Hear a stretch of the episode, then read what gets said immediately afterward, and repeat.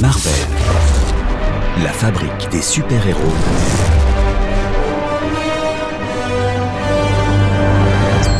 Avec Charline Roux. Un grand pouvoir implique de grandes responsabilités. Et j'ajouterais peut-être une évaluation psycho avant distribution des pouvoirs, non? Et si on soumettait nos super-héros à un super test de personnalité Qui gagnerait? Qui est le plus drôle? Qui est le plus extraverti? Le plus loyal? Le plus fragile? Allongeons-les sur le divan. Apparemment, je suis, comment déjà, imprévisible, narcissique et pas fait pour travailler en équipe. Jérémy Manès, traducteur de comics, auteur, metteur en scène et comédien de théâtre.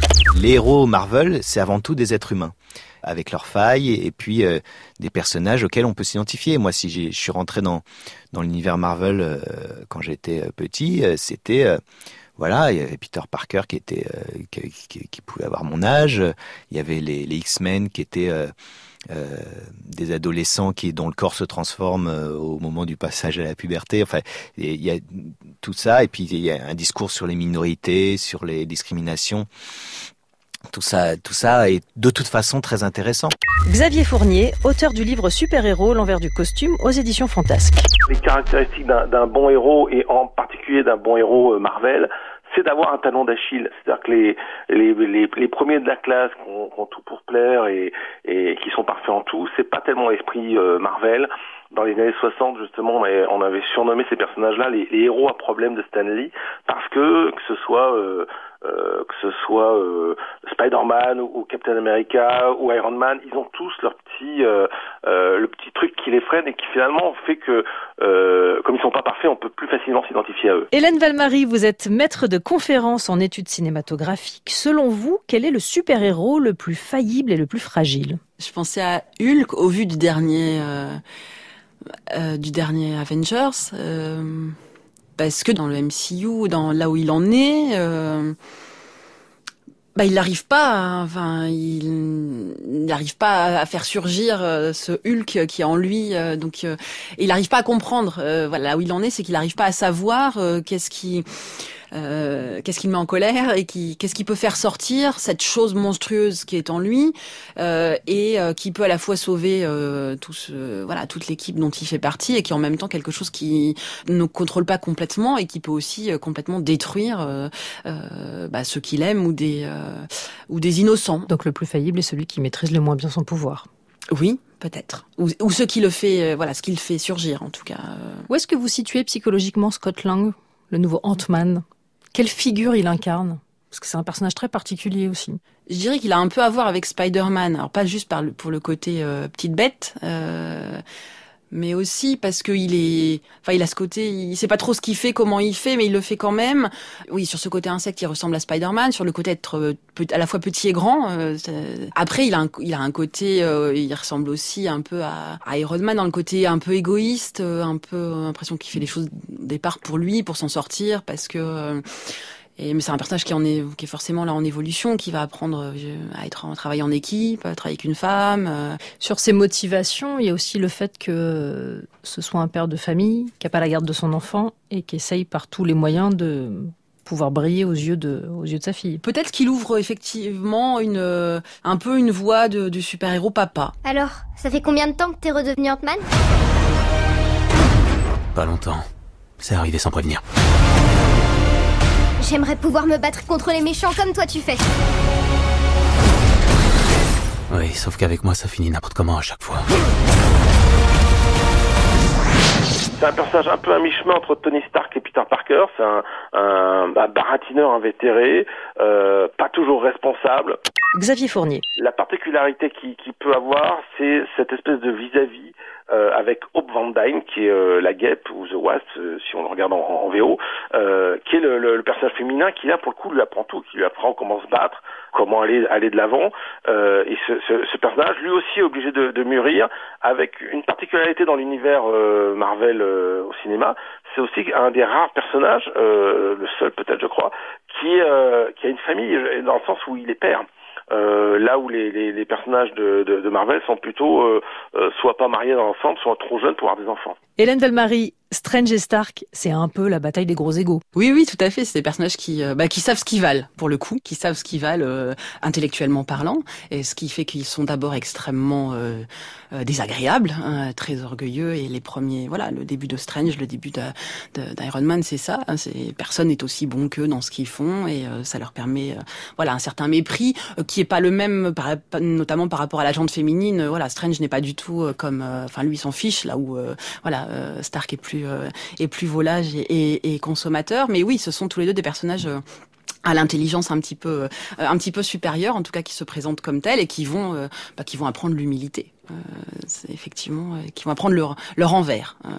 Et c'est ça qui va participer à faire d'eux des, des super héros c'est-à-dire qu'ils peuvent être l'un et, et, leur contraire. Et Stark ne souffre pas que d'un problème d'extraversion. On est d'accord Xavier Fournier. On a aussi un gros gros souci d'ego. Il y a un gros souci d'ego mais là aussi, on retouche à ce, ce, cette euh, nature binaire des héros Marvel. C'est un bouffon, c'est un fêtard invétéré, c'est quelqu'un qui au demeurant euh, n'apparaît pas sérieux, mais tout ça prépare finalement un, un travail de, de, de mûrissement. C'est-à-dire que dès le premier film, euh, il y a cette réalisation que finalement les, les armes qu'il a qu'il a euh, construit de manière un peu euh, inconsidérée, sans s'occuper des conséquences, eh ben elles lui reviennent dans la figure et il, il va à l'étranger, il découvre que c'est que ces armes tuent quoi, enfin qu'elles sont, qu'elles sont mal utilisées. Donc il y a un côté responsable en même temps euh, en vis-à-vis de cette irresponsabilité. Et justement parce qu'il démarre euh, de manière complètement irresponsable, ça permet une, une perspective où le personnage grandit son second prénom, c'est extraverti quelque part. C'est un, un, un, type qui, qui a beaucoup de panache.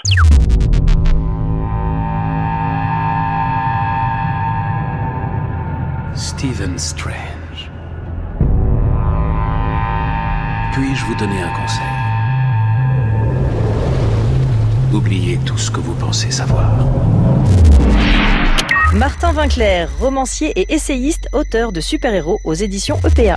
Ce qui m'intéresse chez, chez, chez Stephen Strange, c'est un peu le même type de transformation que Tony Stark, c'est-à-dire que alors que c'est quelqu'un qui est préoccupé essentiellement de lui-même et de ses succès euh, personnels, euh, il se il se réinvente euh, après une épreuve et il se réinvente de manière euh, à dire finalement euh, si je m'étais peut-être occupé un peu plus des autres, j'aurais pas perdu tout ce que j'avais.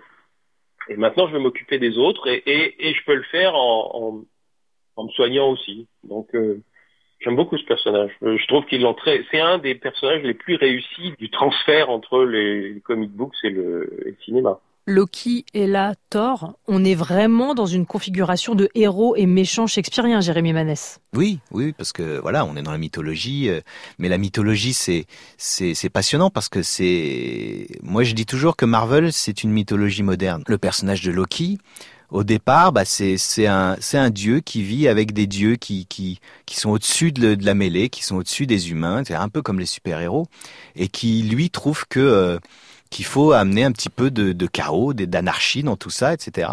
Et pendant très longtemps, ça a été un personnage négatif.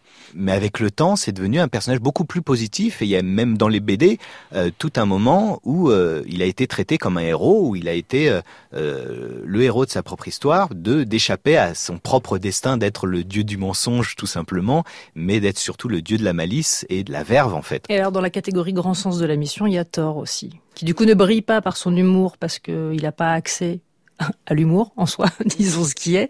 Mais lui, il est, euh, il est, euh, il est bougé par une autre force que celle-là, pour le coup. C'est plus l'archaïque, lui, du côté du mythe, quoi. Enfin, c'est euh... Hélène Valmarie. Euh, c'est les, les, les légendes nordiques. Enfin, il vient quand même de, de là. Il vient de la magie. Il croit en lui. Il sait ce qu'il peut faire. Et puis il apprend encore. Enfin, il apprend progressivement tout ce qu'il a. Enfin, toutes ses capacités qu'il n'avait pas au départ. Avec euh, c'est le dieu du tonnerre. Donc la manière dont il va pouvoir le, le, convoquer. Tout ce que lui peut faire tout seul pour sauver les humains, dont il est même si je pense pas sûr qu'il se considère vraiment, complètement comme supérieur, mais il, voilà, il croit en lui là où peut-être que Captain America et Black Panther, ils croient en voilà en leur peuple, en l'union de voilà en l'union des euh, en l'union des forces. En temps de crise, le sage bâtit des ponts, pendant que le fou érige des murs. Et maintenant, nous devons à tout prix agir les uns envers les autres, comme si nous étions tous d'une seule tribu. Xavier Fournier, est-ce qu'on peut mettre dans la même catégorie le Captain et T'Challa de Black Panther? On parle de Captain America ou de Black Panther, et on l'a bien vu dans les films récents, c'est des personnages qui ont un discours sur la société. C'est des personnages qui sont des symboles. Captain America euh, représente euh, l'Amérique telle qu'elle devrait être. c'est un personnage qui permet de mesurer euh, tout ce qui manque à l'Amérique. Et c'est assez, euh, assez frappant dans, dans, le second film, dans le, le, Soldat de l'hiver, où fondamentalement le regard de Captain America, c'est de dire que le, le, le, régime conservateur américain, c'est pas forcément l'idéal. C'est loin d'être l'idéal même. Dans Black Panther, il y a un côté symbolique qui est aussi, euh, d'une certaine manière, euh, que, que l'Afrique relève le, nez, quoi. Ce que l'Afrique pourrait être si elle se libérait de l'héritage colonialiste et si euh, euh, elle allait de l'avant. Mélanie Wanga, journaliste culture et cofondatrice des podcasts Quad Meuf chez Nouvelles Écoutes et le Chip sur Arte Radio. T'Challa, c'est vraiment la représentation de la tradition. Euh, en Afrique, c'est très important, la tradition, le respect des ancêtres, le respect des aînés, le respect de la famille, la cohésion du groupe. C'est vraiment quelque chose de, primordial, en fait.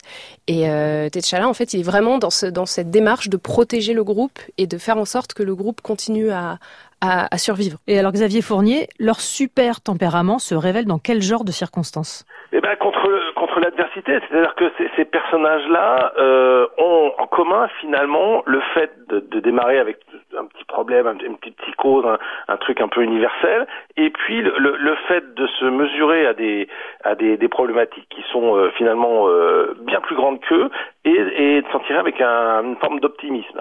Martin Vinclair. Ce qui fait le super-héros, c'est son attitude face à l'injustice.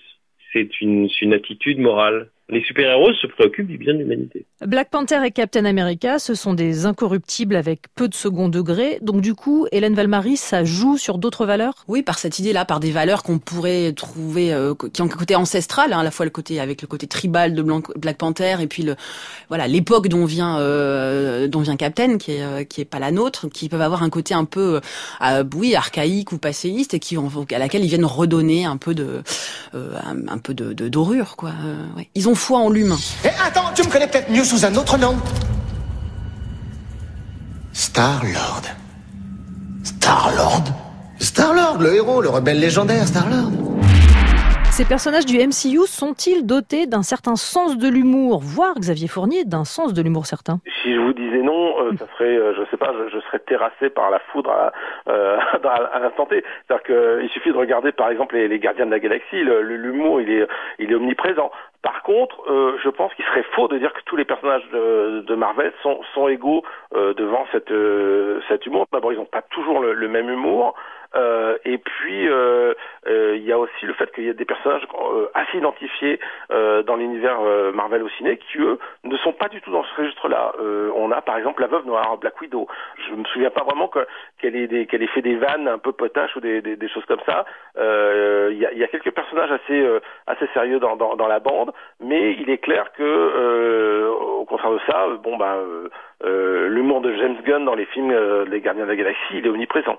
Hélène Valmarie. Spider-Man est drôle parce que parce qu'il parle tout le temps, il parle beaucoup. Enfin, il hérite vraiment d'une toute une tradition de héros d'action euh, de à la Robin des Bois et euh, à Errol Flynn, euh, voilà, qui parle pendant les combats, qui se moque de ses adversaires. C'était le premier qui Jérémy Manès. qui vraiment exploitait le, le côté il n'arrive pas à la fermer pendant qu'il combat les méchants et c'est c'est presque une tactique quoi de déconcentrer les, les gens en face en balançant des vannes tout le temps. Hélène Valmarie. Thor ou Captain America, ils sont drôles parce que ils viennent d'une autre époque ou d'une autre planète et du coup le décalage qu'il y a par rapport à notre monde euh, et ce qui fait euh, rire, mais Tony Stark est assez drôle. Euh, il a pas mal d'autodérision. Il est et puis il est, il est très moqueur vis-à-vis de.